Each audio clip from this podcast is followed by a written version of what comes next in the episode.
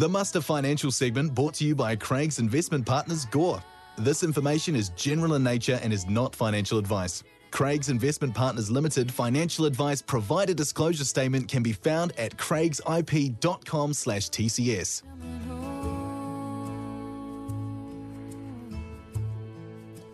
Sam Grant out of Craigs Investment Partners joins us every couple of weeks here on the Muster. Good afternoon, Sam.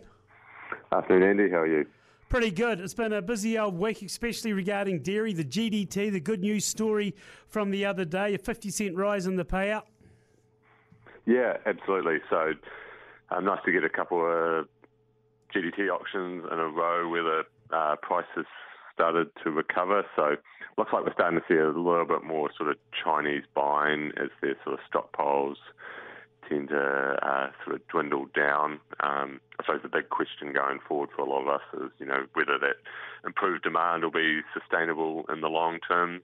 Uh, I think there's probably a few indicators that it might be, at least out in New Zealand. I think Fonterra is expecting uh, milk supply pick up this year to be maybe down a wee bit, which will probably help keep prices up a wee bit. And then, yeah, as you mentioned, Fonterra increasing their payout uh, to 50 cents, which kind of moves the midpoint to 7.25 at the moment, which is sort of sitting, to my understanding, just above the average break even for most farmers or for the average dairy farmer at the moment. So, yeah, I suppose still a wee bit grim out there, but uh, probably a step in the right direction, hopefully.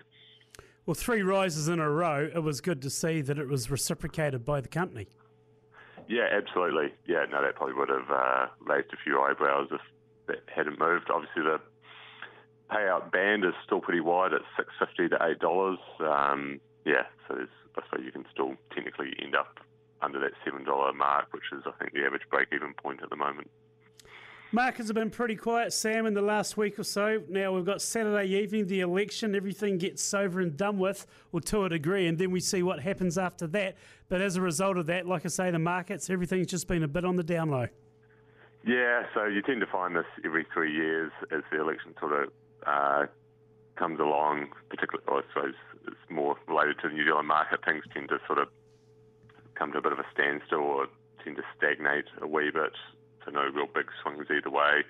As most people sort of a bit of a sort of a sit and wait and see uh, what the outcome is. Obviously, polls at the moment are still indicating a change of government is on the cards, but uh, yeah, it'd be interesting to sort of see uh, where it actually ends up. I suppose even if we get post-election, there'll probably still be a good month or so of negotiations there.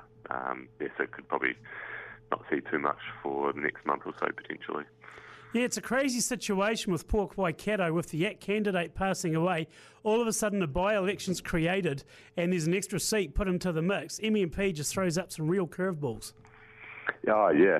Yeah, no, it's sort of something we've never really seen before, so it'll be interesting to see how that all plays out and, you know, sort of looking at markets.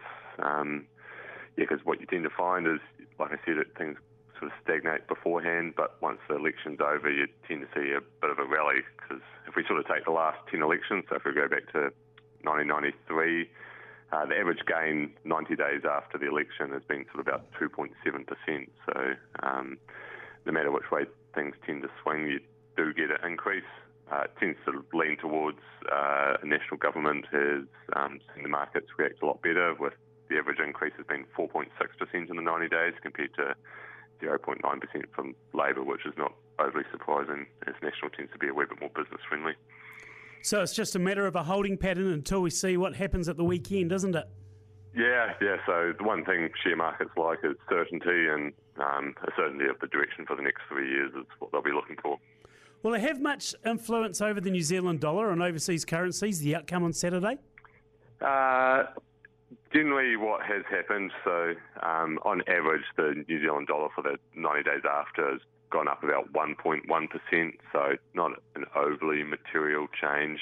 Um, yeah, and that's been the average effectively over the last 10 elections as a move of 1.1% upwards over a 90 day period. So I suppose you tend to say if it falls into line, that's probably what we'd see as a slight increase.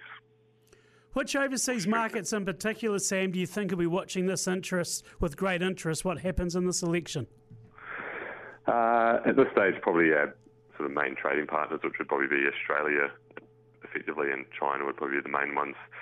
Uh, looking to see what sort of happens here. At the end of the day, New Zealand's a pretty small part of the global economy, so most people don't have too much interest or what's going on. Yeah, no, I think I think the New Zealand market makes up about 0.2% of the world economy, so it's uh, unfortunately pretty insignificant on the world stage.